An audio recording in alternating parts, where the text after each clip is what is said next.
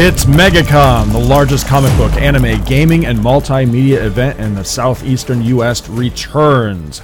MegaCon from March 21st through the 23rd, 2014 at the Orange County Convention Center in magical Orlando, Florida. Confirmed comic book guests include Frank Brunner, Neal Adams, Bill Sienkiewicz, Mark Waid, Ron Marz, Greg Land, Michael Golden, Dennis Calero, George Perez, Brandon Peterson, Amanda Conner, Jimmy Palmiotti, Cully Hamner, Karl Story, Renee Witterstaetter, Billy Tucci, and Brian Pulido.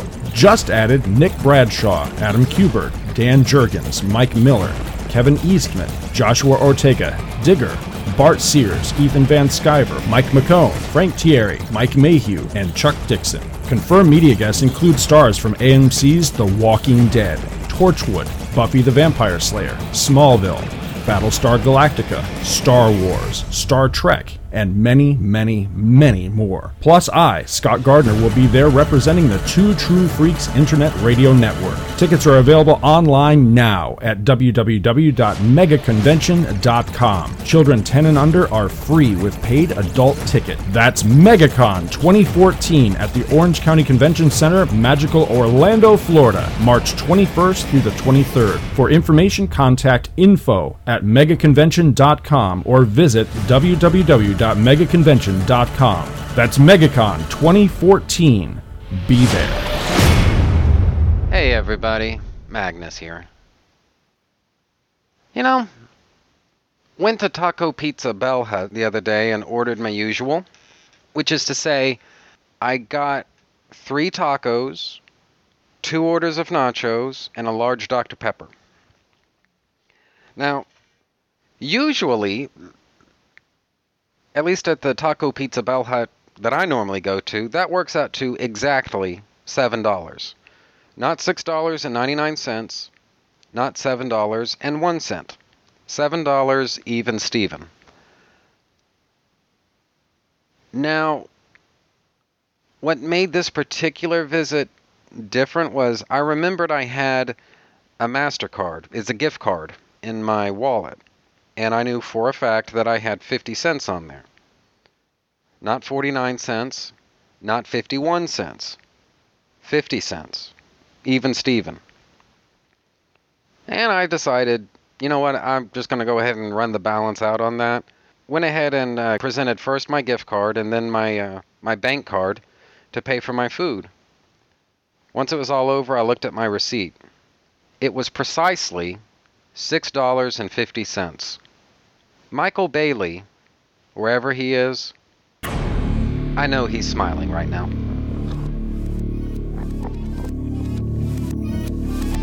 Hey, your attention, please! This is a piece of art. His Kryptonian biological makeup is enhanced by Earth's yellow sun. Dr. Doom wears body armor to conceal his own mangled form. Worst episode ever. Why? Who shot first? Yeah. Who gives a shit? It's what's called super nerd nitpicking over something that's not really that important.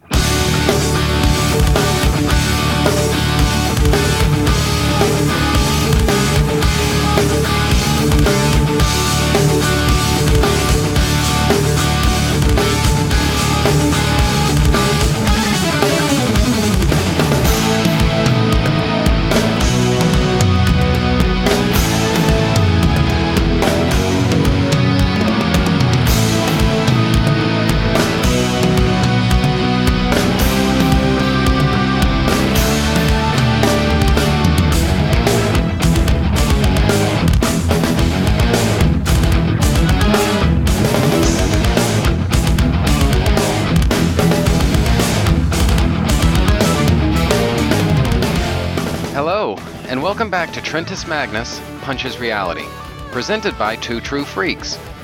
I'm your host Magnus, and I love comics, movies, and TV shows, but especially comics. And today we'll be talking about one of my favorite comic book storylines of all time. Yes, we. Today I've got a very special guest along for the ride to help me sift through Superman's Panic in the Sky storyline from 1992. But before we get into that, into the summaries we go. This is Action Comics number 674, the prologue to Panic in the Sky entitled The Past is Prologue. On the planet Cletus 4, a being that appears to be Superman walks into a drinking establishment and gets into a scuffle with some of the patrons. News of the man's exploits reaches the ears of the warrior known as Draaga. Draaga's fought Superman in the past and wants a rematch in order to regain his lost honor. Back on Earth, the real Superman busts up a group of French intergang agents and hands them over to the Metropolis Special Crimes Unit. From nearby, the Hellgrammite watches the scene with great interest. Superman then visits Bibbo Bibbowski and Jimmy Olsen over in Suicide Slum. Jimmy's just gotten his photographs back of a recent battle and believes that these pics may put him back on top of the journalism game. On Cletus 4, the foe Superman meets with the Cell Keeper, the being he once encountered when last he was trapped on Warworld. The Cell Keeper brings him to the monument of the late cleric, the man responsible for giving Superman the Kryptonian Eradicator. Draaga finds the two and begins fighting with Superman. Superman doesn't appear to have all of his memories and doesn't understand why Draaga insists on fighting him. Suddenly, Warworld appears in the sky above the planetoid. The new leader of Warworld sits on a throne next to Maxima of Almerac. The leader deduces that the being that Draaga fi- is fighting is not actually Superman, but the shapeshifter known as Supergirl. Supergirl shifts into her common form and defeats Draaga. The leader of Warworld reveals himself to be Brainiac. Supergirl and Maxima both pledge their allegiance to Brainiac. Next, First Strike. Superman, the Man of Steel number 9, entitled Power Breakfast. The city of Metropolis erupts with a series of brilliant flashes and explosions as Brainiac's skull ship descends down upon it. Clark Kent, having just finished having lunch with Lois Lane, quickly gr- changes to Superman and flies off to confront the menace. The ship, in, the ship counters Superman's efforts with deadly radiation blasts from its eyes and steel coiled tentacles that emerge from the underbelly of the ship. The people of Metropolis all share different reactions to the most recent crisis. Emil Hamilton meets up with Bibbo Bibbowski and Jimmy Olsen, who promptly retreat to Professor Hamilton's laboratory. Lois Lane finds a disposable camera and begins taking her own snapshots of the calamity. The gangbuster arrives and protects the children of Myra Allen's orphanage. At LexCorp, Lex Luthor finishes up a meeting with Mayor Berkowitz and Colin Thornton. Thornton leaves to return to the Newstime building and runs into Jimmy Olsen. He's impressed by some of the photos that Jimmy had taken of an earlier incident. Superman, meanwhile, continues fighting against Brainiac's ship. He punches his way inside and reaches the command module, but Brainiac is not present. He's, he's operating the ship via remote control.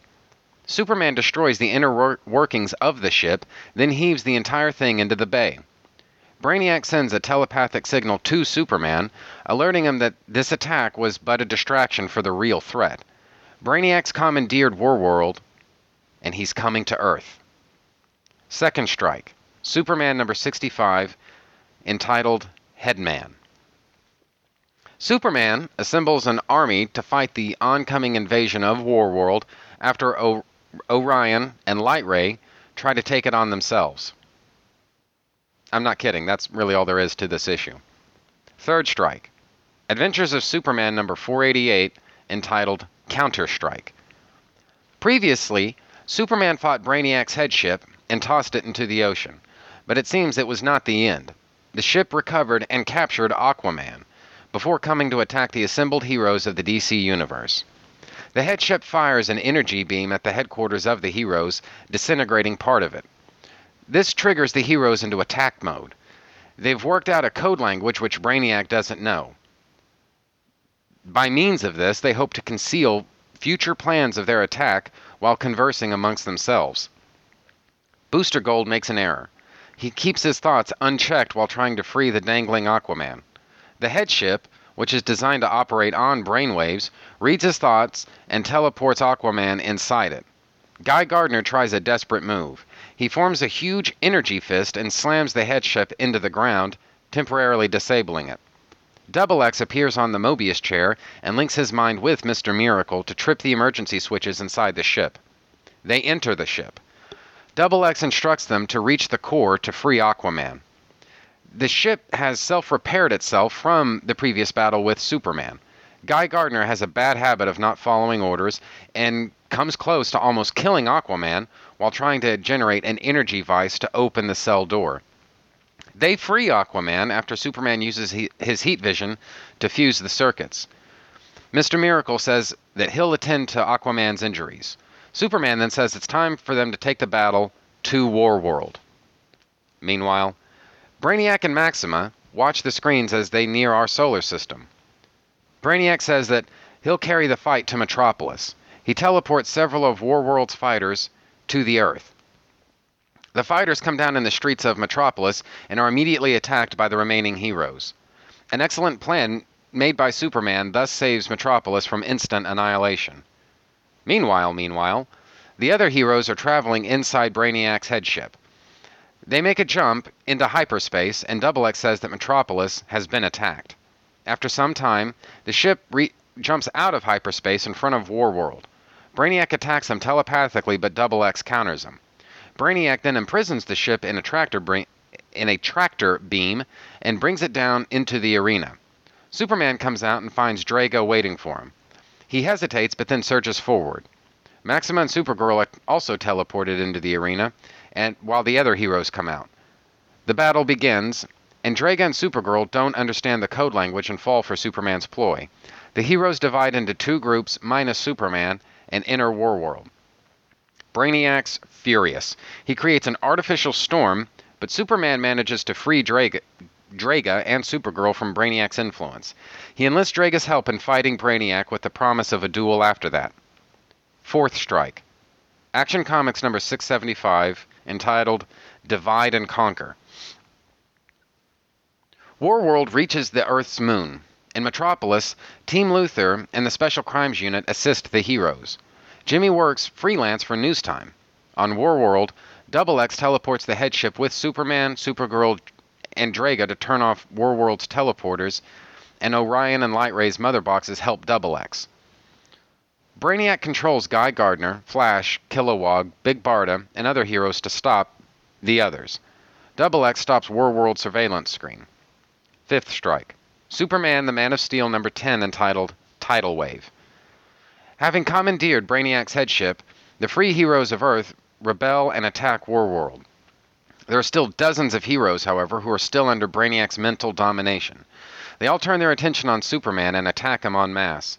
Meanwhile, Draaga f- frees the new gods.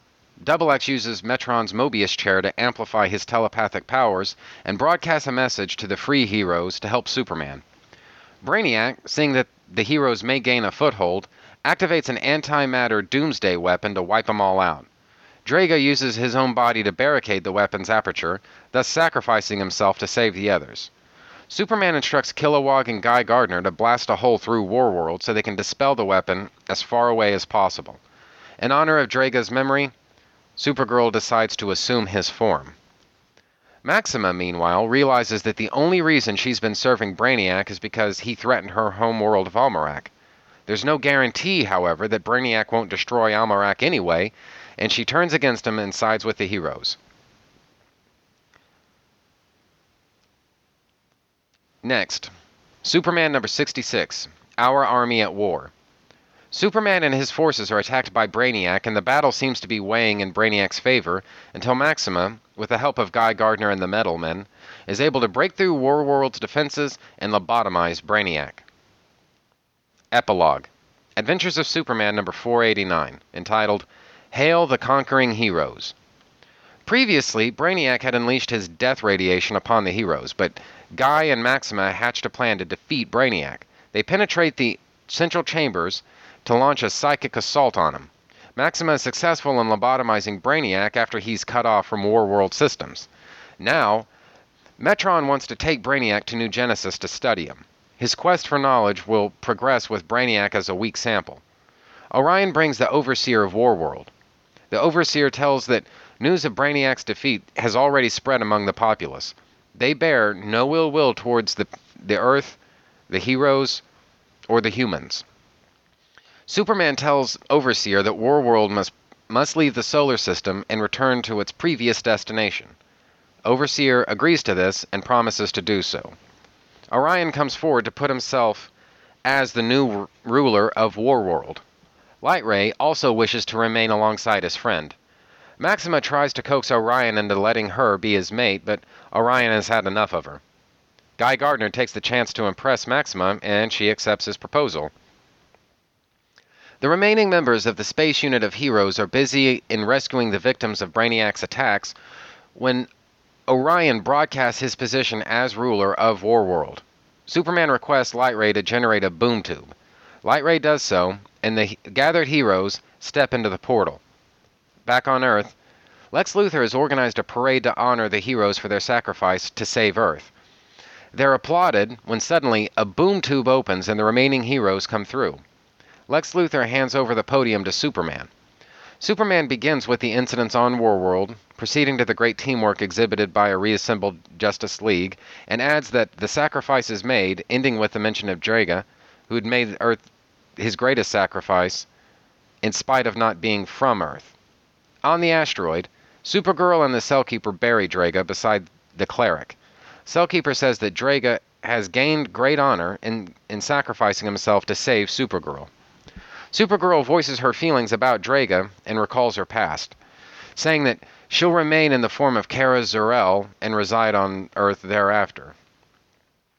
Emil Hamilton is working in his laboratory when he sees the isolation chamber and recalls past events. Husk had teleported into this world, and Jimmy was gone the first time they used the chamber. Jimmy Olsen comes back as full time photographer of the Daily Planet. His recently taken pictures leave Perry White dumbstruck. Jimmy also gets a raise. Mildred Krantz pays Emil a visit. She's uninterested in his work and slams a circuit board. This results in Emil being pulled into the isolation chamber. In horror, Mildred hits a button which turns on the machine, sending Emil into the unknown and pulling Husk into this dimension. Mildred faints at his hulking sight.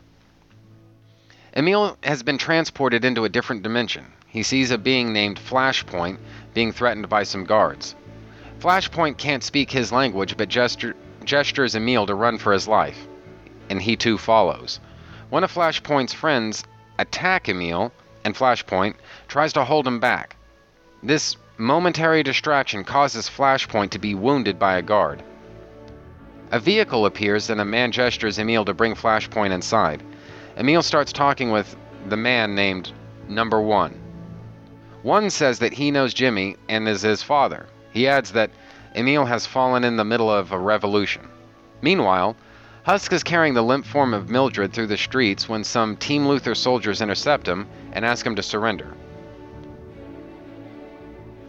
so, what did I think of all this? Well, the short version is that this is one of my favorite Superman storylines ever. The writing, the art, the characters, the epicness of the story. I just love Panic in the Sky to pieces. And that's really the short version. I mean, I could gush over this thing all day long and into the night. And I have to say that one of my favorite parts of this story is actually the Man of Steel chapter, um, the very first one. Uh, chapter. Uh, this is uh, Man of Steel number nine, First Strike, Power Breakfast. Basically, Superman fights Brainiac's headship. It's basically shaped like a giant Brainiac head, right? Fights a bunch of uh, robots, and if there's anything that I love in a Superman story, it's Superman fighting robots. If you put Superman fighting giant freaking robots into your story, I guarantee you, I'm gonna love it. And that i- that particular issue is just chock full of it. But more broadly, of all of the chapters of, of Panic in the Sky, all due respect to everyone else who worked on it, but chapter one, the bit where Superman takes on Brainiac's headship, that without a doubt is hands down my favorite. Like I said, I could gush over this story all day long and into the night, and I very well may, but I've got a very special guest who's eager to gush right along with me, so I'll come back to that. I'll be right back after these messages.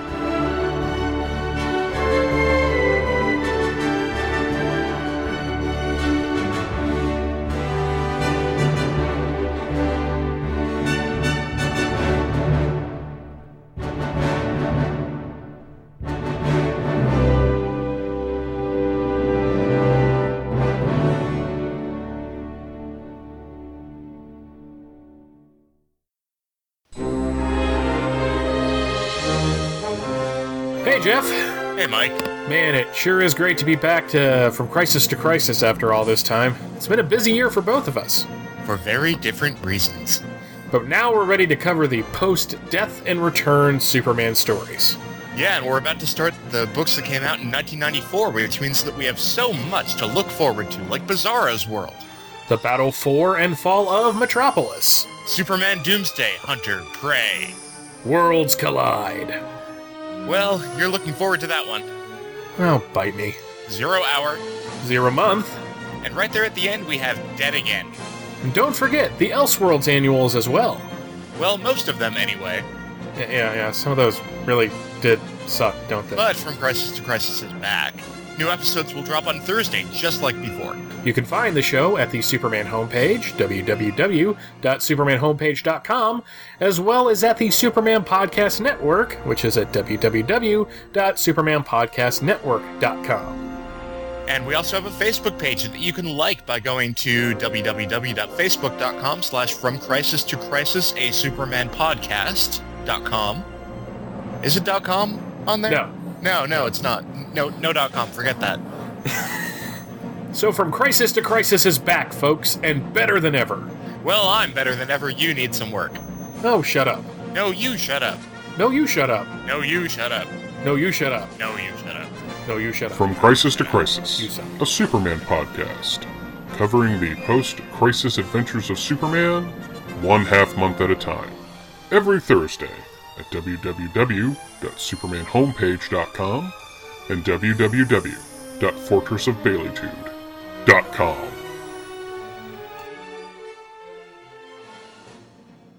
Hi, my name is Mike, and I like comic books. Okay, so what do you think about Ben Affleck being Batman? No, I said I like comic books. That's a movie, and I couldn't care less.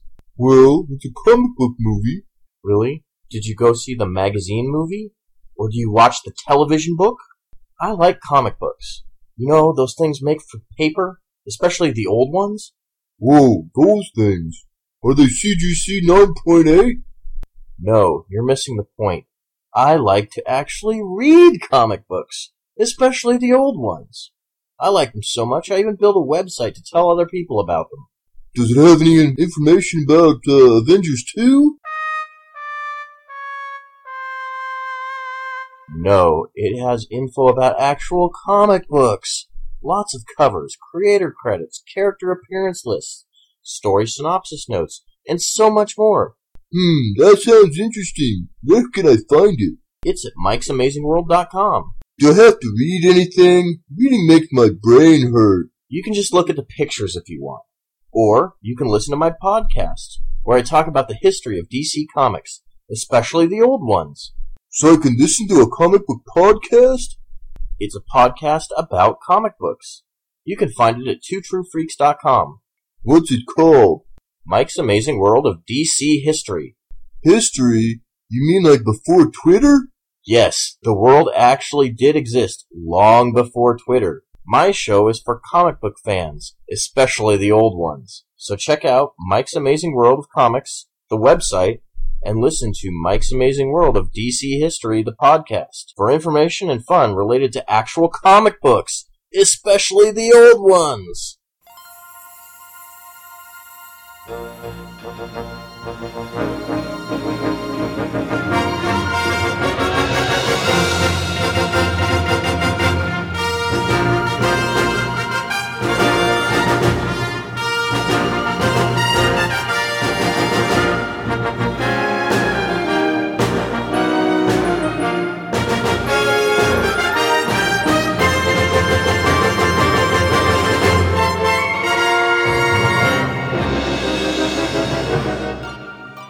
We're back, continuing my Panic in the Sky retrospective. Now, as I said at the beginning of this show, a very special guest has agreed to join me today for a fond look back at Superman, Panic in the Sky. And so it's with great pleasure that I welcome Dan Jurgens. Hey, good morning, Trentus. How are you? I'm very good, very good. How are you? Just fine. Ready to roll. All right, great. Glad to hear it. Uh, I first of all would like to begin uh, by thanking you for taking the time to, to be here. I really appreciate that. My pleasure. so, Dan, it's been over 20 years since Panic in the Sky was released. So, after all this time, what are your what are your thoughts about the story? What about it stands out for you?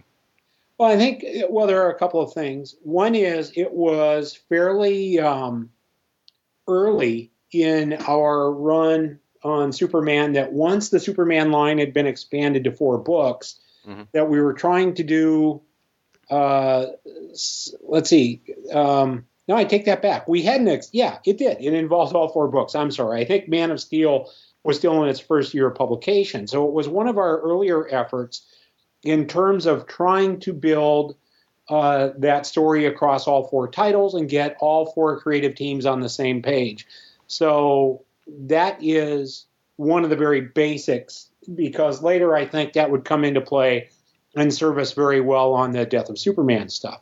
The other part of it is that, and I think this was a real um, driver for me in terms of wanting to do the story, is that I always had a problem in that so often we would see Superman on Earth and the aliens would strike, and all of a sudden there'd be like this Prometheus conflict on Earth and all that kind of stuff, and you know, great loss of property and lives, perhaps that that general kind of thing in the stories. And I always said I wanted to see a more proactive Superman. I wanted to see Superman becoming aware of a threat that was out there, and I wanted to see him assembling a group of people to go out and deal with that threat. Make him a leader, make him proactive, make him really work to avoid the prospect of having Earth get damaged. And that's really what I remember most. Well, and in relation to that, I think it was actually a, a it's one of those stories, and I mean this as a compliment, but it's one of those story ideas that even reading it at the time, I, I remember thinking it's obvious to the point of I don't understand why someone didn't think of this before.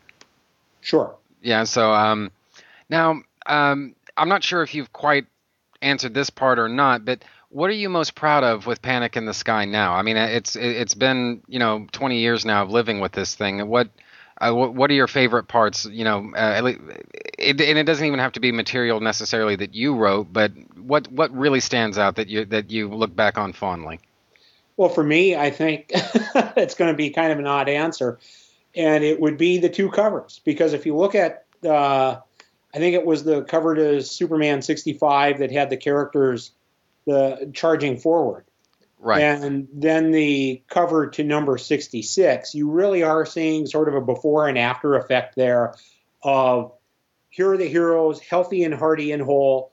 Um, on Superman 66, it's the white background, and we've got Superman and Captain Marvel and Batman and company charging forward toward the camera. And then in Superman 66, we see them immediately afterwards uh, in their skeletal selves. And to me, that was just a bit of a, a cover gag that said, you know, before and after effect. And, you know, it's the kind of thing we don't do enough of in comics anymore because it's hard to get people to agree to do it. So I just look back on it and say, hey, I think the two covers that I was able to draw for Superman itself were great. I would agree with that. Actually, those are some of my uh, favorite covers for the for the very reason you mentioned, and it it it's just that extra little bit of um, connective tissue that just kind of ties the whole thing of it together. So, and it's and by the way, kudos for remembering the exact issue numbers. I mean, I have them right up in front of me, so that's how I'm able to know. But I'm kind of impressed that you can remember the uh, the specific issue numbers. Well, I, I you know, I was going to actually grab the uh, trade paperback before we sat down, and um, I didn't get a chance to do so. So you'll have to help me out a little bit. But yeah, I do remember the issue numbers involved. All right. Remember, we, um, I think it was the issue of action that kicked the entire story off, where we had Supergirl on the cover as just kind of a nice, quiet Supergirl pose. And I was also real happy with that one because, uh, you know, that too is the kind of thing you don't often get to do. Usually, you, uh, people are looking for the big fight cover, and so it would have been Supergirl, you know, in combat with someone uh, instead, she's just there with a nice space background and everything, and I'm very happy with that as well.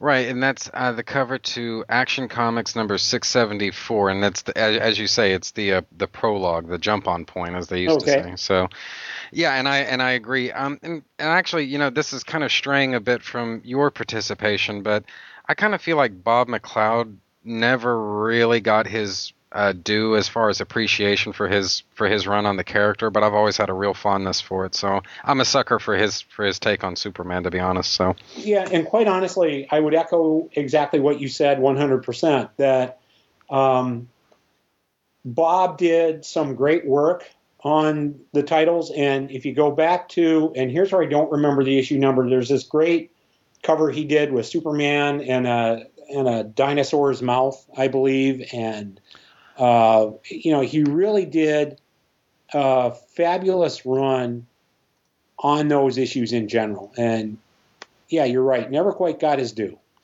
Um, and if I'm thinking of the right thing, I'm gonna have to flip back to it. But that sounds like the cover for Action Comics number 664, and this is it. Yeah. Um, it's and uh, it was basically part of the uh, Time and Time Again storyline where Right. I think Superman got thrown back to uh, the Jurassic Age, and so. But yeah. Anyway, so I, I've like I said, I mean, I, I would have to be less impressed with his work before I could be more impressed with it. But um, anyway, that's uh, that's my Bob McLeod fanboy leak there. So as far as Panic in the Sky is concerned, uh, what, if anything, would you do differently today as far as telling the story, or maybe even something maybe a little bit different with the art? You know, maybe this didn't turn out so well, or the way you would have wanted. What What is there on that? I don't think there would be. I, I mean, I, you know, as I said, I look back on it and was very happy with it. That uh, if you go back to what we were doing at that time, that before uh, the Panic in the Sky storyline, we had also done like the Dark Knight over Metropolis that that was across the three books, and that just was released in trade, but uh, that was before Man of Steel existed. Uh, we had done the Superman in Exile storyline. Um, then, when Man of Steel came about as a new title, we kind of did the the group exercise around Man of Steel one. That what you saw, I think, was a group of creators developing the system by which they could work together and tell a big macro level story. And Panic in the Sky served us very, very well that way. And it really was setting the stage for what we would be able to do a year later in The Death of Superman. So, and in terms of the story itself, you know, it really was, I think, if you look back at where Superman was in terms of John Byrne redoing the character, mm-hmm. he was Superman in the DCU, but he was not really plugged into the rest of the DC universe as a leader. And I think this is the story in which that happened. So yeah, I, I mean, if I think back to the high notes we were trying to hit with the story, I think we hit them. Um, and I also think you're hitting on actually all my notes. It's almost like you have a copy of my notes because you're sort of going through it almost like in the same order, I might add. But um, one of the things I was actually going to say, and by the way, I, I, I agree with all of that. Um, but one of the, I, I was reading these comics when they when they came out. Now I was, oh, let me think, I was probably about 11 years old, and all I knew is that I really, I like the way, in some ways, I, I kind of had a love hate thing going with the um, triangle numbering system and the and the sort of weekly story that that the creative team was developing at the time because well you know, well, you know how it is. You're 11 years old and it's hard to make to, to make it to um, the comic book store every single week to you know to pick up the new stuff or necessarily even get there on a monthly basis. But um in the years leading up to Panic in the Sky you and the Superman team had, like you said, done Day of the Krypton Man.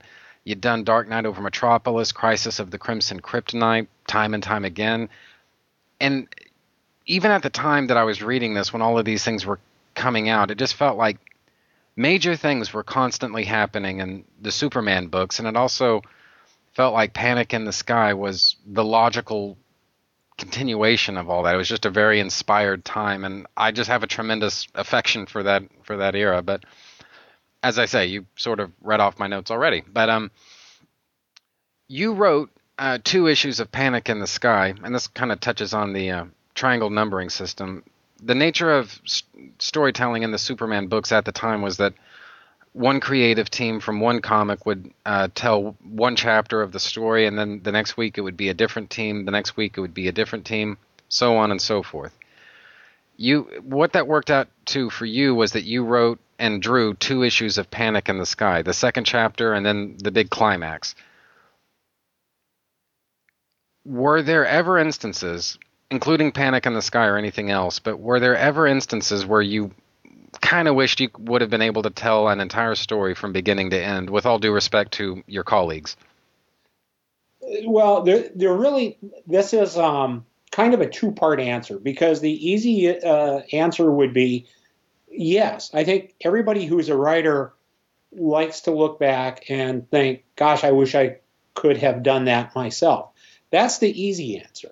But then the, the further answer that is absolutely required beyond that is everybody was contributing to the overall effort. And had I done it all by myself, for example, it would have been a, probably a very different story. And so I look back on it and I think of the uh, the different perspectives that were brought to the story, whether it be by Roger or Weezie or Jerry, uh, that they added so much to it. You know, it becomes sort of an inconceivable question in the first place that everybody was in on it. Everybody added to it. Everybody helped flesh out this this thing that starts with a basically small idea into something much larger. So to that extent, everybody has ownership in the idea. Everybody is trying to drive the story to the same place. And that, once again, was what allowed us to conceive and execute these larger than life type of stories that Superman should have.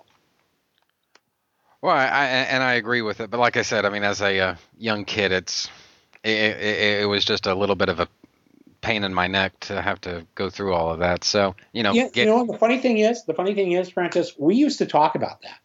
I mean, because if you look at the time frame that this would have existed in, so we were probably planning that story in 1990. You know, because we'd always get together, we'd plan out a story and then actually execute it six months later and seven, eight months later, and then it would hit the stands. So we were probably planning that story in 1990. All of us in that room grew up reading stories uh, and were the kind of readers that bought them on the newsstand. And we knew how frustrating it was to read, you know, issue 15, and then you never see issue 16, and all of a sudden you're there and it's number 17. So it's funny. We would talk about that and we would joke about it a little bit. But at the same time, we thought we were providing something a little bit bigger and better than your typical comic book. And, um, you know, it, it, was also that idea that when we wrote it, we really were acutely aware of the idea that not everybody might get all eight issues. So that if anytime you picked up the storyline from where the previous writer was, you had to make sure you snuck in enough information that you were filling in some backstory for someone. So we we, uh, we were certainly aware of the concerns you would have had as a as a young reader at that time. Well, it, it's good to know, but you know, I, just the few times I ever could make it to uh, the comic book store and to the extent that people talked about Superman, which no offense, it really wasn't that much at that exact moment. It would that was still a few months off.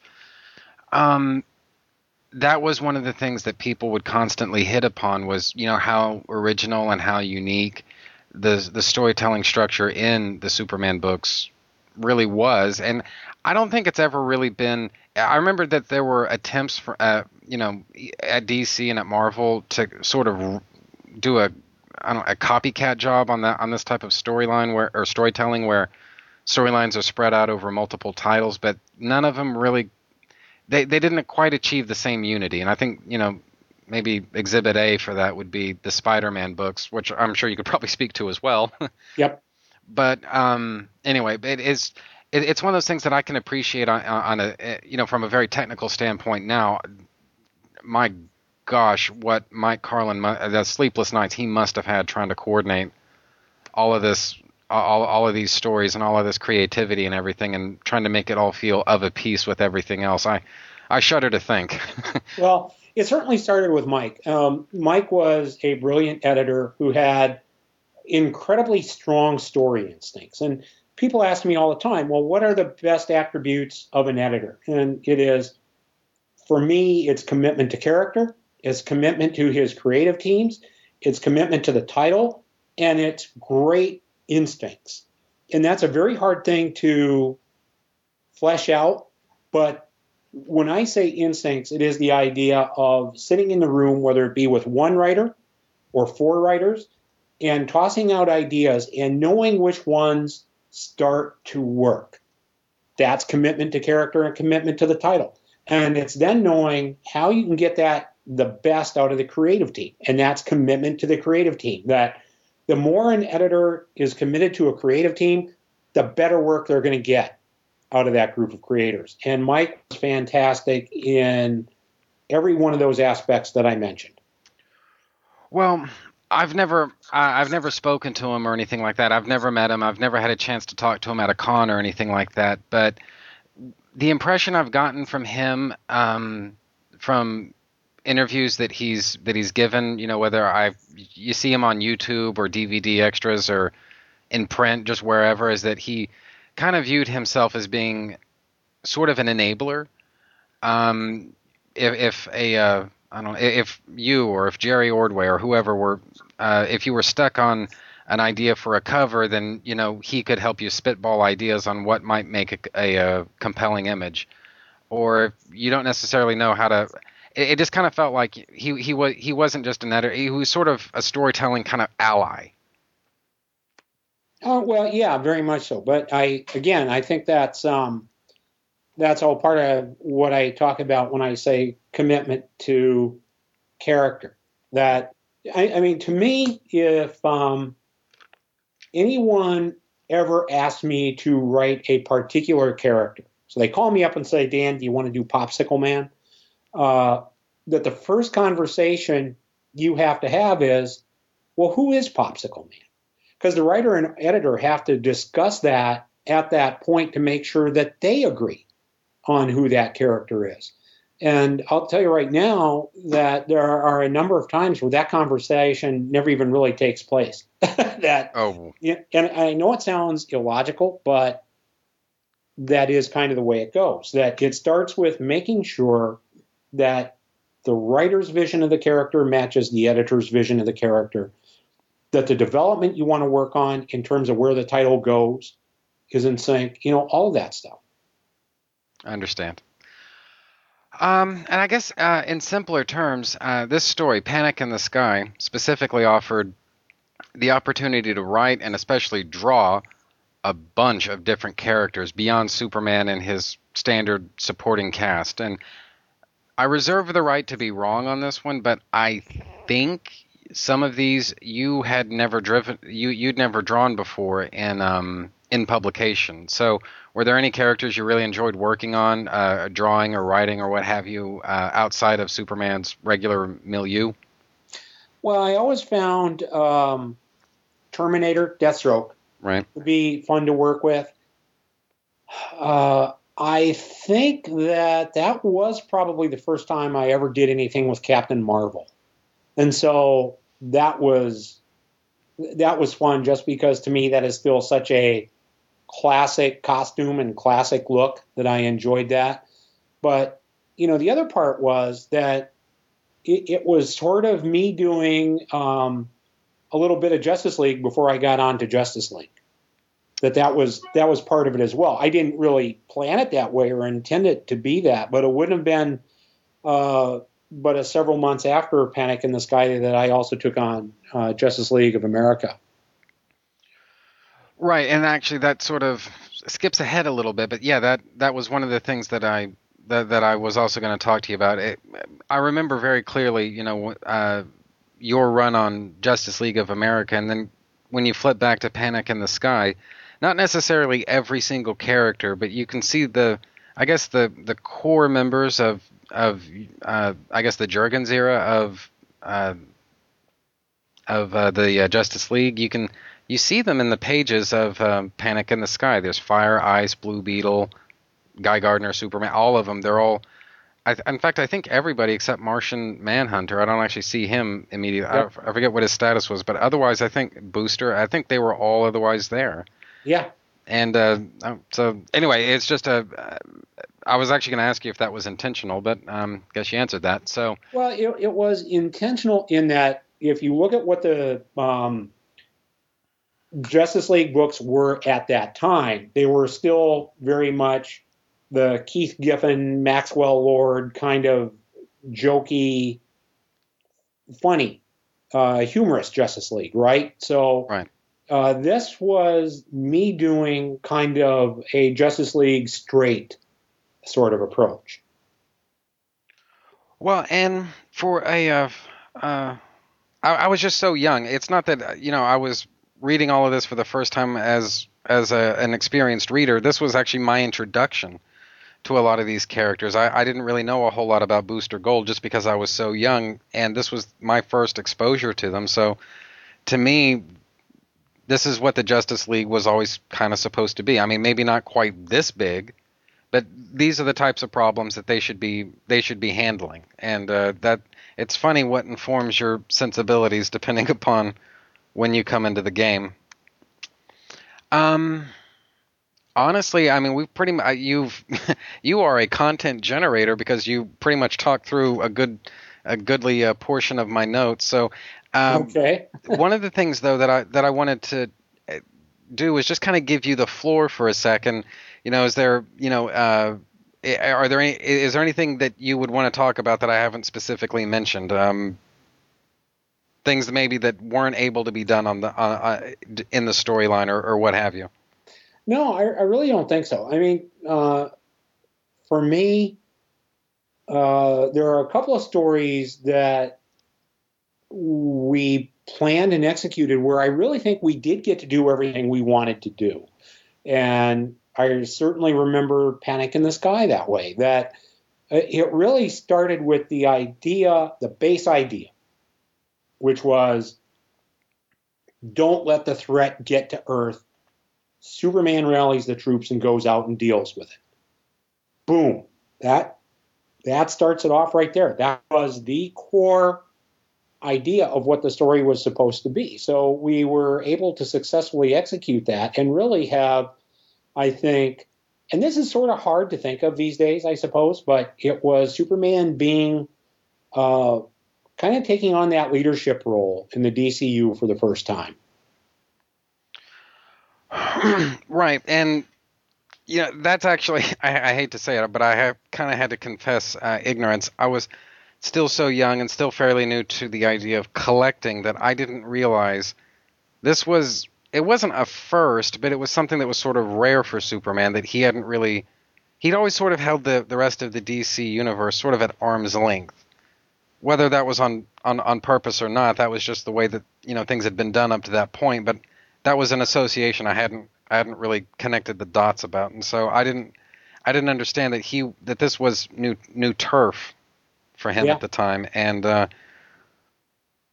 but that I as I say, I mean I, I could gush about uh, all that uh, I could I could gush about that actually all all day long, and but um. I know that I know that you're pressed for time, but one of the things, though, actually, and this honestly just occurred to me as I flipped through my, my trade paperback. One of the um, the uh, main, I don't know, uh, legacies of uh, of this uh, of this story in the short term was inserting the uh, protoplasmic shape shifting clone of Lana Lang called Supergirl into the day to day Superman continuity and in, into the Superman titles. Mm-hmm. Um, whenever whenever this project first started, again, was that something that you guys knew was going to be how you ended this, or, or did you just want to continue Matrix's story? Uh, what was the deal there? Well, I think we always felt that um, in terms of Matrix, we had a Supergirl, and everybody in the room wanted to make Superman, or I'm sorry, Supergirl, a more prominent part of the titles. That uh, to us, there had to be a way to get that done. And so our our quest to sort of include Supergirl on a more frequent basis was absolutely a goal throughout. I mean, even if we had not done Panic in the Sky, I'm quite sure we would have found a way to give Supergirl a more prominent role in the book, in you know, across all the books. Right. Okay. All right. And um Actually, and that actually sort of brings up a, uh, an, another question, if you have time for it. Um, the idea of pairing her up romantically with Lex Luthor II. Uh, who's going to take the blame for that? uh, that I, you know, I always find um, unlikely alliances like that not to work because they're too unlikely. The only reason that I could even buy it in terms of Supergirl is that because she was Matrix, she obviously had a certain level of naivete that made it allowable. Right.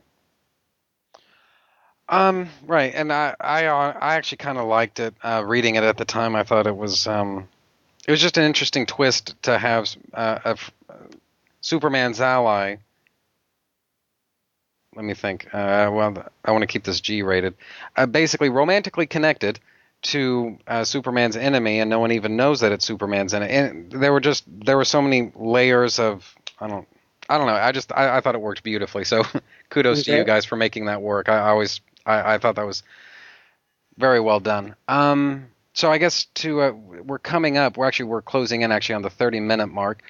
Um, I'm I'm honestly not sure what it is that, that you're up to at the moment. I, and I, am not saying this to slam on DC. I'm just saying this as a statement of fact. Their creative teams change so much; it's hard to keep up with who's drawing or writing which character which month. Uh, what do you have going on right now?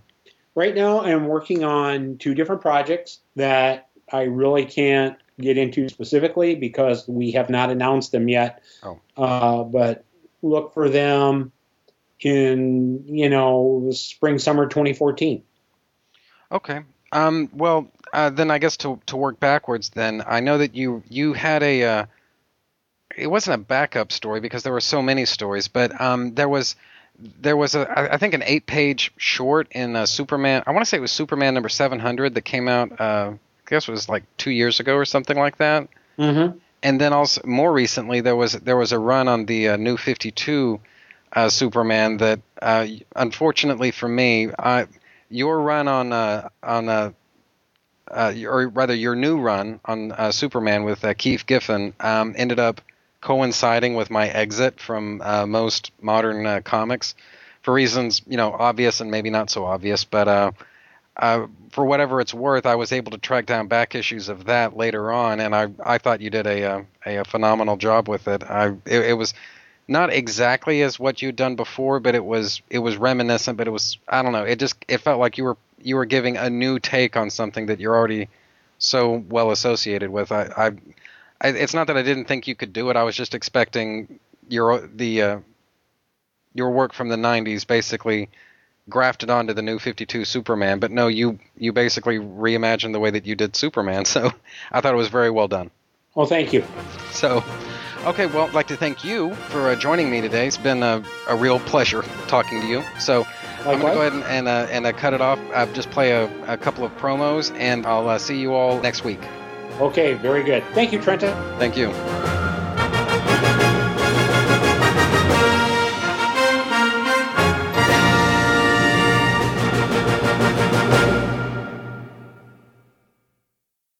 Yeah, yeah, yeah, play it. Come on. Play it loud. Play it loud. And now, it's time to sit back and enjoy the Two True Freaks Internet Radio Broadcast. Illogic, foolish emotions, a constant irritant. And transfer out freak! Two! Belong in a circus. right next to the dog-faced boy. True! I have come here to chew bubblegum and kick ass. And I'm all out of bubblegum. Oh, shit.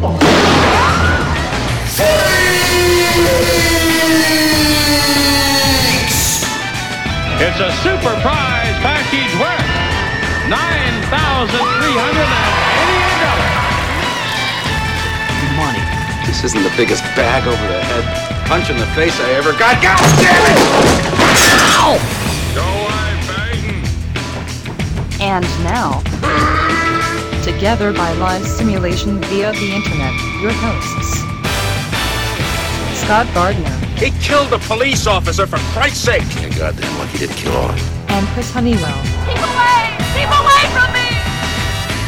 You are physically repulsive, intellectually retarded, vulgar, insensitive, selfish, stupid. You have no taste, a lousy sense of humor, and you smell.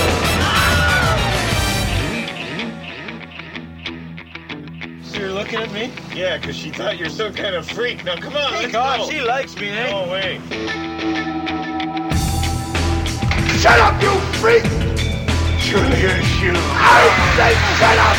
It's a man madhouse! A man madhouse! TwoTrueFreaks.com.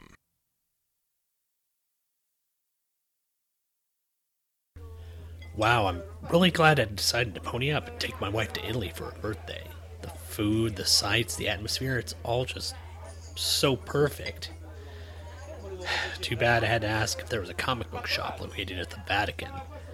Uh, maybe it wasn't the brightest thing to do on her birthday, but granted, I'm certain I've done things way more foolish than that. Good afternoon. Gah! Where did you come from, and who the heck are you? My name is Dufo de Manzo, where I come from is none of your concern. What is of your concern is that I have an offer to make of you, an offer that you should not refuse. Uh, oh, okay. What is it?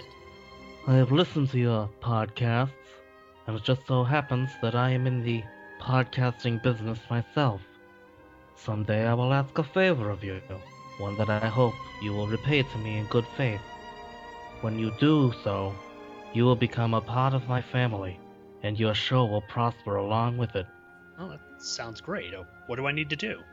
You will know when the time is right. Until then, I wish you and your lovely wife the happiest of times in my fair country. Uh, oh, okay. Cool. Some time has passed. And that does it for another episode of Just One of the Guys. Thanks everyone for listening, and I'll catch you all next week. Bravo, bravo, Gah! bravo. Ha, how the hell did you find me, and ta- uh, how did you get in my house? Do not worry yourself with such trivial matters. I have seen your work with this podcast, and I have come to accept the favor that is owed to me. Uh, but you never said what you wanted from me. That is true, so let me restate it now. Wait, what? I have started up a brand new podcasting venture entitled Two True Freaks. I am setting them up with their own website, twotruefreaks.com, and I am gathering up podcasts such as yours that have gained my favor to become a part of the Two True Freaks podcast network. I will do the honor of putting the Just One of the Guys on the Two True Freaks network, and in return, our debt will be settled. Oh, okay. Hey, wait, what, debt? Do you accept my offer? Uh, sure. I mean, does this mean I'll get paid for the show finally? No. Oh, okay. Well, does it mean that I'll get some cannoli? Of course, the DiManzo family originated cannoli. In fact, we are known the world over for our stuffing of creamy fillings into tubes. Come check out Just One of the Guys every Friday at twotruefreaks.com.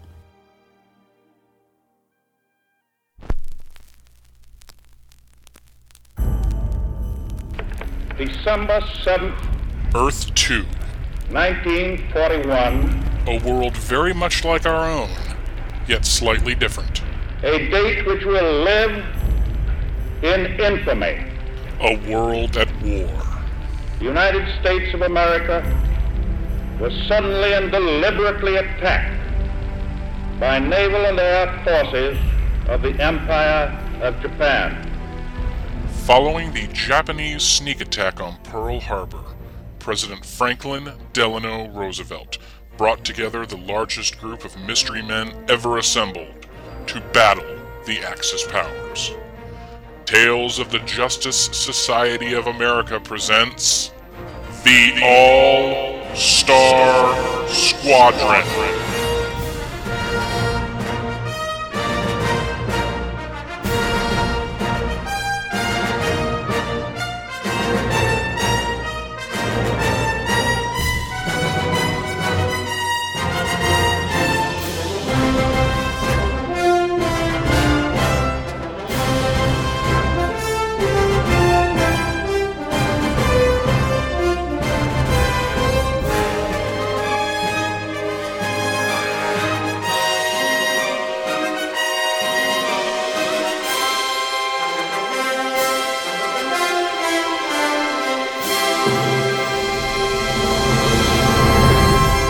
Tales of the Justice Society of America, every Friday at twotruefreaks.libsyn.com.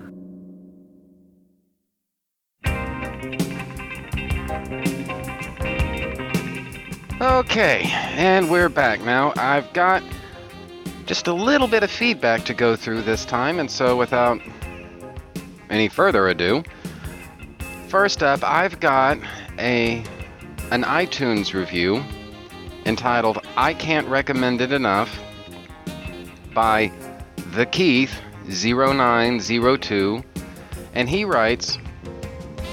Trentus Magnus Punches Reality is informative, insightful, and sometimes just laugh out loud funny. If you aren't listening yet, then stop wasting time reading this.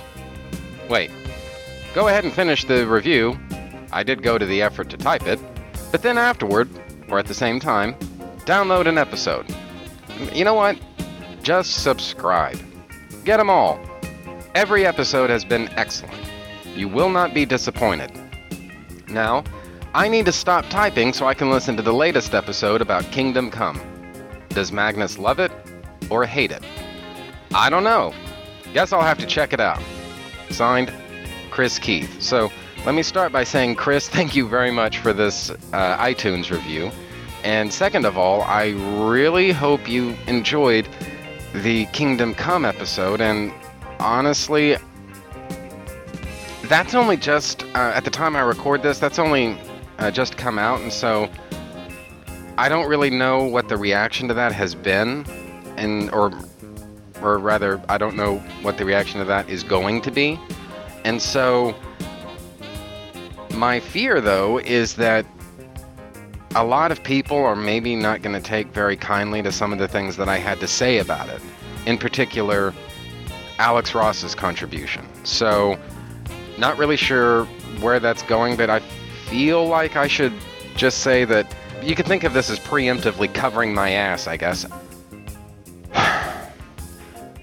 I've never been overly fond of the way that Alex Ross does uh, his art. It's not that I have anything against the guy personally. I'm not saying he's some kind of son of a bitch or something like that. You know, nothing like that.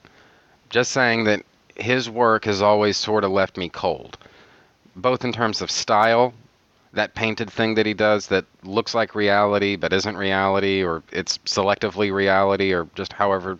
I don't know. I honestly, I I don't know what the aesthetic there is supposed to be about. I don't understand the philosophy of it.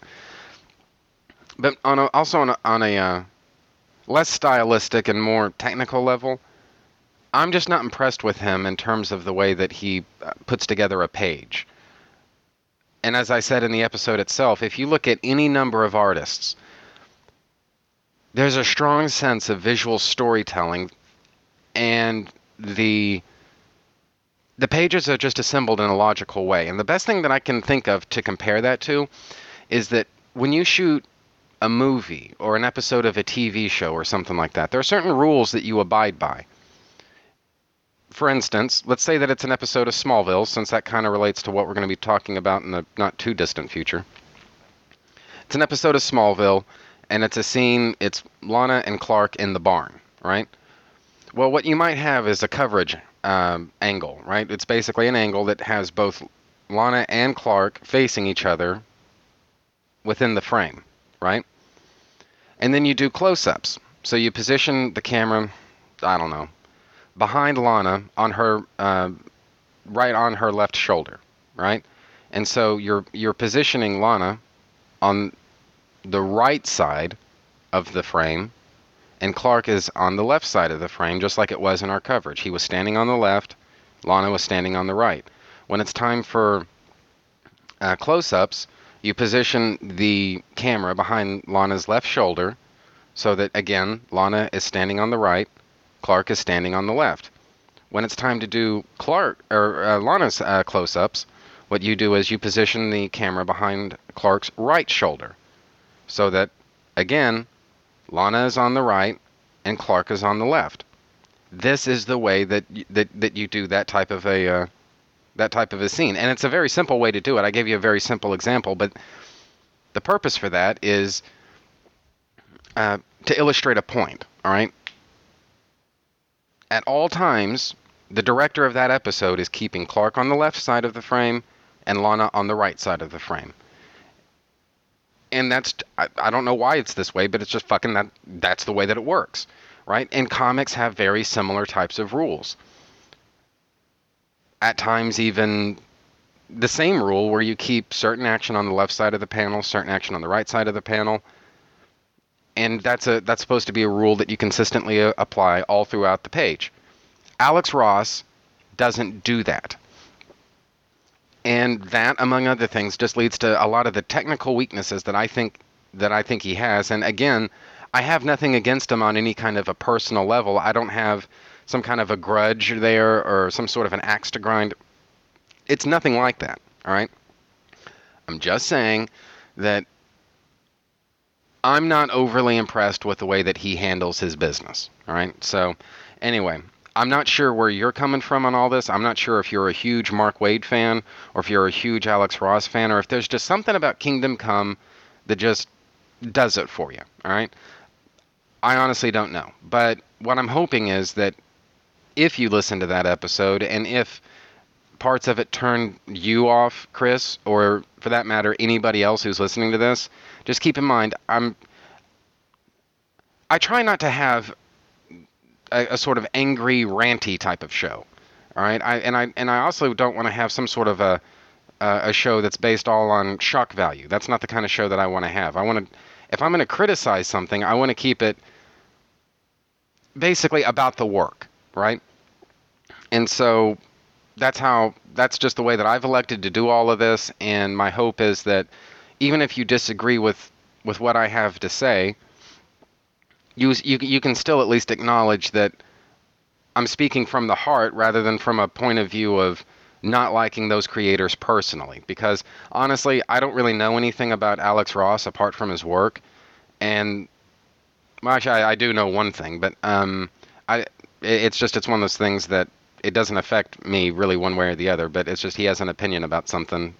Well, fuck it. It's a it's a it's a very negative opinion about George Lucas, but otherwise, I don't really know anything about Alex Ross, and so I don't really have any sort of a uh, personal gripe there, or an axe to grind, or a grudge, or anything like that. So, hopefully, all of that makes sense. So, um, that as it stands, um, thank you very much, uh, Chris. I really appreciate you uh, taking the time to write uh, this iTunes review, especially since I know, as I've said before, I know that it's a little bit of a pain in the neck to log into the uh, to the iTunes program, and then you have to uh, well, you have to log in, and then you have to find the right uh, podcast. You have to seek it out, and then you have to write the review and everything. I know that it's a little bit of a pain in the neck.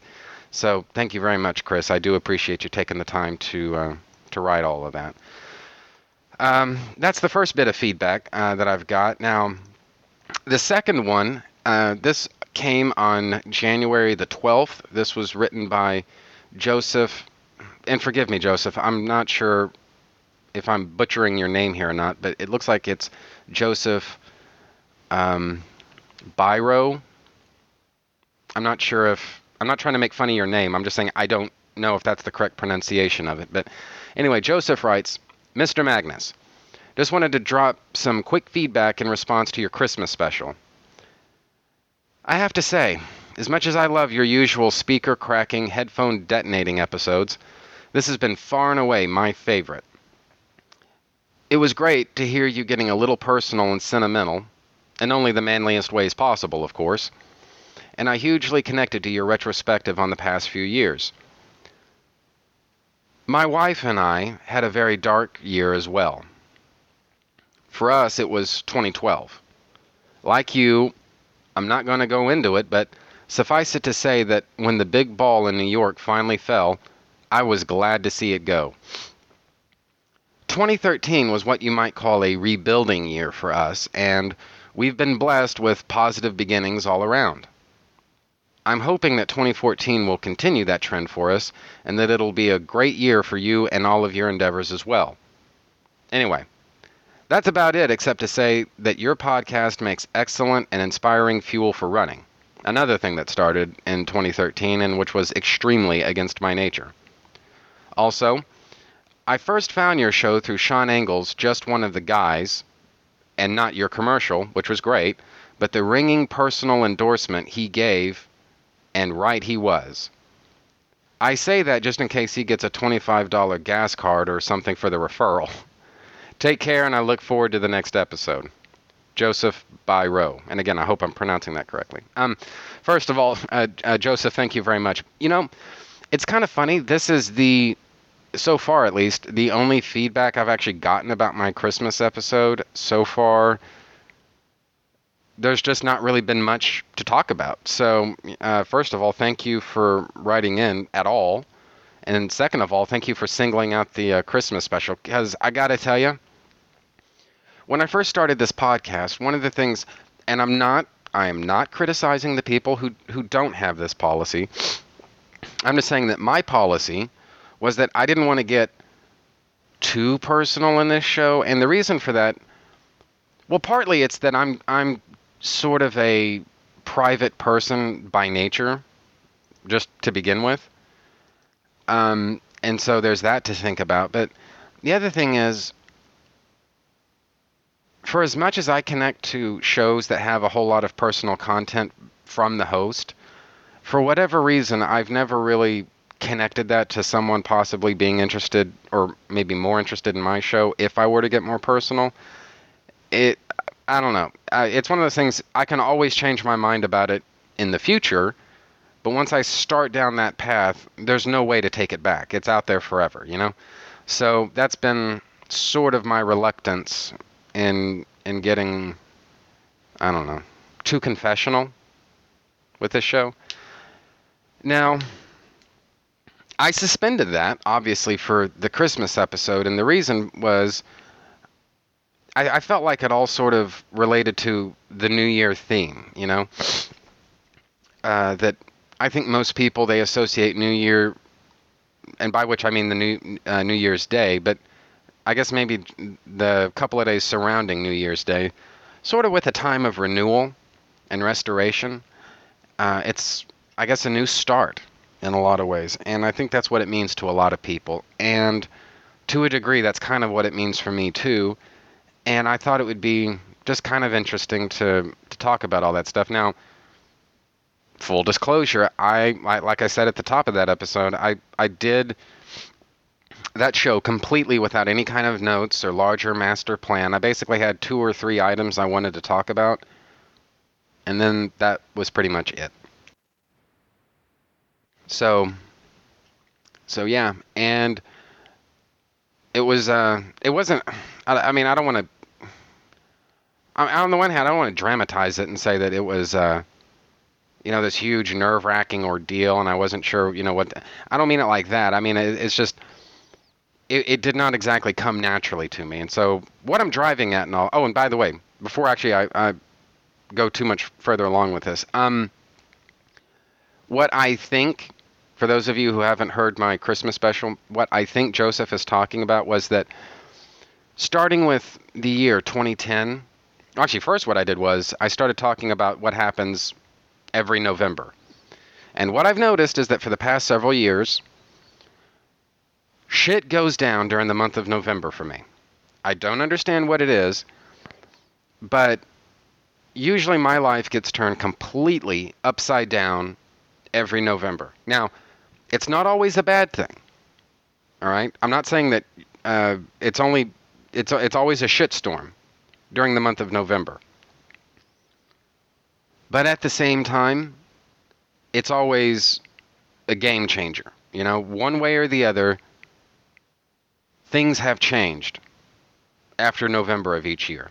And it's just a pattern that I've noticed. And so that's what I said. That was kind of my premise leading into a sort of retrospective of the past couple of years. I started with the year uh, 2010, which all in all was just kind of a shit year for me all around. I don't want to rehash too much of it, but it was just a it was just a really just fucking bad time. All right all around. And it bottomed out in November of that year, November of 2010. That's when it, for as as terrible as that year was, November of that year, it sucked out loud. All right, it was it was just horrible, right? Horrible. 2011 was basically uh, 2011's total opposite. It was like the bizarro opposite. Nothing except cool shit happened in 2011, and then even when we got to November, you know, it was still nothing but good things. It's just going the other way now, and um, so on and so on. You know, for 2012, 20 anyway, and so that I think is what Joseph is primarily responding to here. So, uh, so again, thank you very much, Joseph, for for listening at all. Number one, but number two, for I guess connecting to that episode. I mean, I'm only as good as as as my my listeners and what they bring to the table, and it's obvious that this touched you in a very personal way too. And I have to tell you, that's actually pretty humbling because when I first started this podcast, especially, I figured that basically the way that it was going to work was that um, the big boys were going to have most of it covered, you know. And I think you probably know the obvious people that I'm talking about here. You know, the the big guns, they've got the majority of the marketplace locked up, and so the best I could hope for was maybe a half a dozen or a dozen or something like that um, people listening to my show, and then that's about as good as I can hope for, you know. And that is not what has happened at all. So that so by itself that was just very unexpected. But the other thing is, like I said, I'm only as good as what I as you know what my listeners bring to the table, and I'm I'm actually very happy that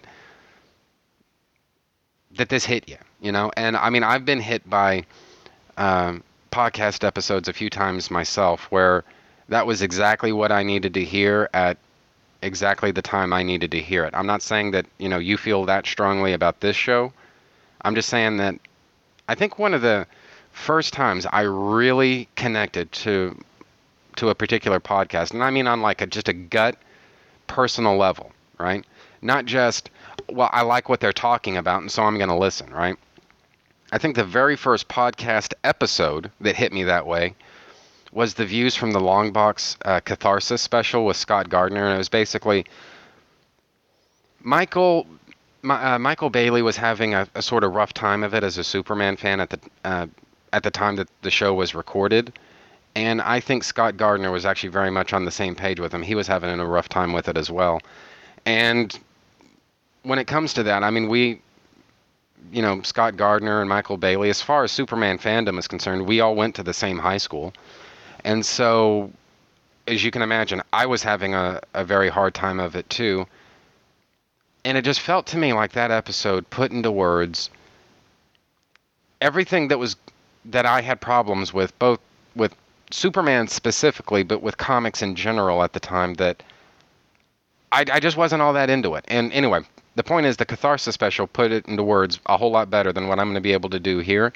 But it was a very emotional uh, episode. I mean, there were times when you could tell that you know Scott and Mike were getting uh, a little bit upset just even talking about this stuff, and I really connected to that because I. I mean, because that that was me at the time too. I'm, my beloved Byrne Age Superman was getting shown the door, and it just it, it just felt like you know what the fuck is going on why is this happening and all of that and and so yeah i mean i think i've listened to that episode the catharsis uh, episode of views from the long box. I bet i've probably listened to it like four times now since it's come out. Um, let me think that was like 2010 2009 i don't it was something like that. Um, and i probably listened to it uh, four times you know and most most uh, podcasts they have kind of single serving episodes, you know, where you listen to it once, but that's really it. I mean, you you can delete it after that. You got what you needed from it, and so you can just move on. But mm, every once in a while, you get lucky, and a podcaster will do an episode that has repeat listen value. And I consider the catharsis episode of Views from the Long Box to be one of them, obviously because I've listened to it four times uh, since it's since it came out all those years ago. Which that's a lot. I mean, usually I like I said, I listen to to a, any podcast episode once, and that's it. So for me to say that I've listened to the Catharsis show four times in what's it been like five years or something like that, that's a lot. That is a lot for me. So I don't know what that works out to for other people, but that's a lot for me. So I'm not saying that, you know, I'm not presuming that my Christmas special was that for you, but it would God that would be so fucking cool if it was. Oh my gosh, I would I would fi- I would love that. Anyway, so moving on though, what you went on to say was that your wife and you had a very dark year during uh, 2012, and that 2013 was a time of turning things around, renewing, rebuilding, and all of that. It was just positive beginnings, and uh, you know what, dude, I fucking, you know, good on you. You know, I mean, I hope that continues all throughout 2014 because, especially whenever you have a wife that you can share all that stuff with, and I don't, not really. Um, it just, it just, I don't know, makes a difference, you know. And so I, you know, I just hope that 2014 is everything that you want it to be, dude. I hope it's, I hope it's the greatest year of your life. So. Um, either way, though, thank you very much for taking the time to write, and to, to everyone who wrote in this time, uh, thank you very much. I appreciate it. Uh, those that's basically it as far as feedback is concerned. That iTunes review, and then Joseph uh, by Rose episode. Again, Joseph, I'm not trying to make fun of you whenever I say this. I honestly, I'm not sure how to pronounce your last name, so um, I guess Byro is is is how I should do it. But if if that's wrong, just uh, please don't take offense to that because uh, I'm I'm kind of clueless here. So, but to Chris Keith and to Joseph, thank you both very much for taking the time to write in. I really appreciate it. And uh, as far as feedback is concerned, that's it. So uh, that means that's pretty much it for this show. So what I'm going to do is just again thank uh, Dan Jurgens for participating in this show. Um, he's a very busy person he didn't have to he, he didn't have to uh, talk to me. And he nevertheless spent about a half hour of his time actually i think it was probably closer to 40 minutes between prep and then saying goodbyes and everything with the episode itself in, uh, in between. So actually probably closer to 40 minutes. But he still nevertheless spent uh, 30 minutes that you guys heard talking to me about panic in the sky. And guys he didn't have to do that you know uh, it was just really cool of him to take the time out of his schedule to uh, talk to me. So I'd just like to again thank him for participating, thank Joseph and Chris for sending me feedback, and thank all of you for listening. So I think that's pretty much it for me this week, and so I'll uh, see you all next week. Bye, everybody.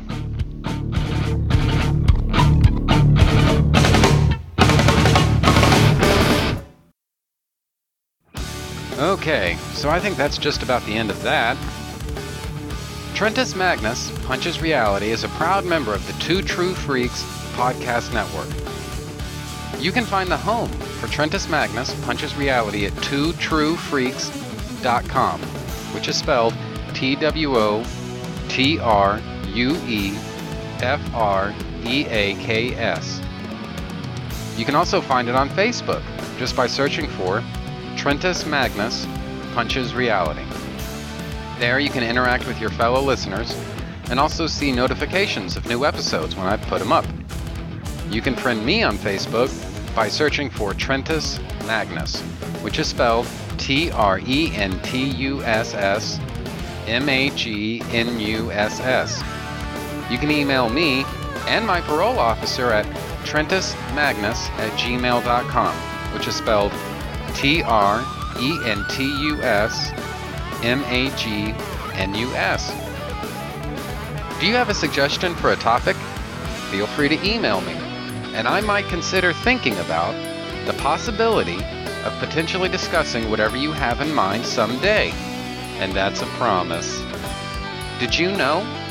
You can sponsor any episode of this or any other of your favorite Two True Freaks affiliated shows. That's right. Simply click the PayPal link donate any amount at all, tell us which show you're choosing and what message, if any, you'd like us to read on your behalf, and you will be an official sponsor of that show's very next episode. With your message read in the show's opener. It's that easy, and there is no minimum donation. Be a show sponsor today. If you shop at Amazon.com, please consider using the link at twotruefreaks.com to shop there. If you use this link to go to Amazon and then you shop, Two True Freaks gets a cut of what you buy. It doesn't cost you anything extra, and it really helps the freaks out. You get to shop as usual and help out the Two True Freaks at the same time. Do you have a podcast of your own?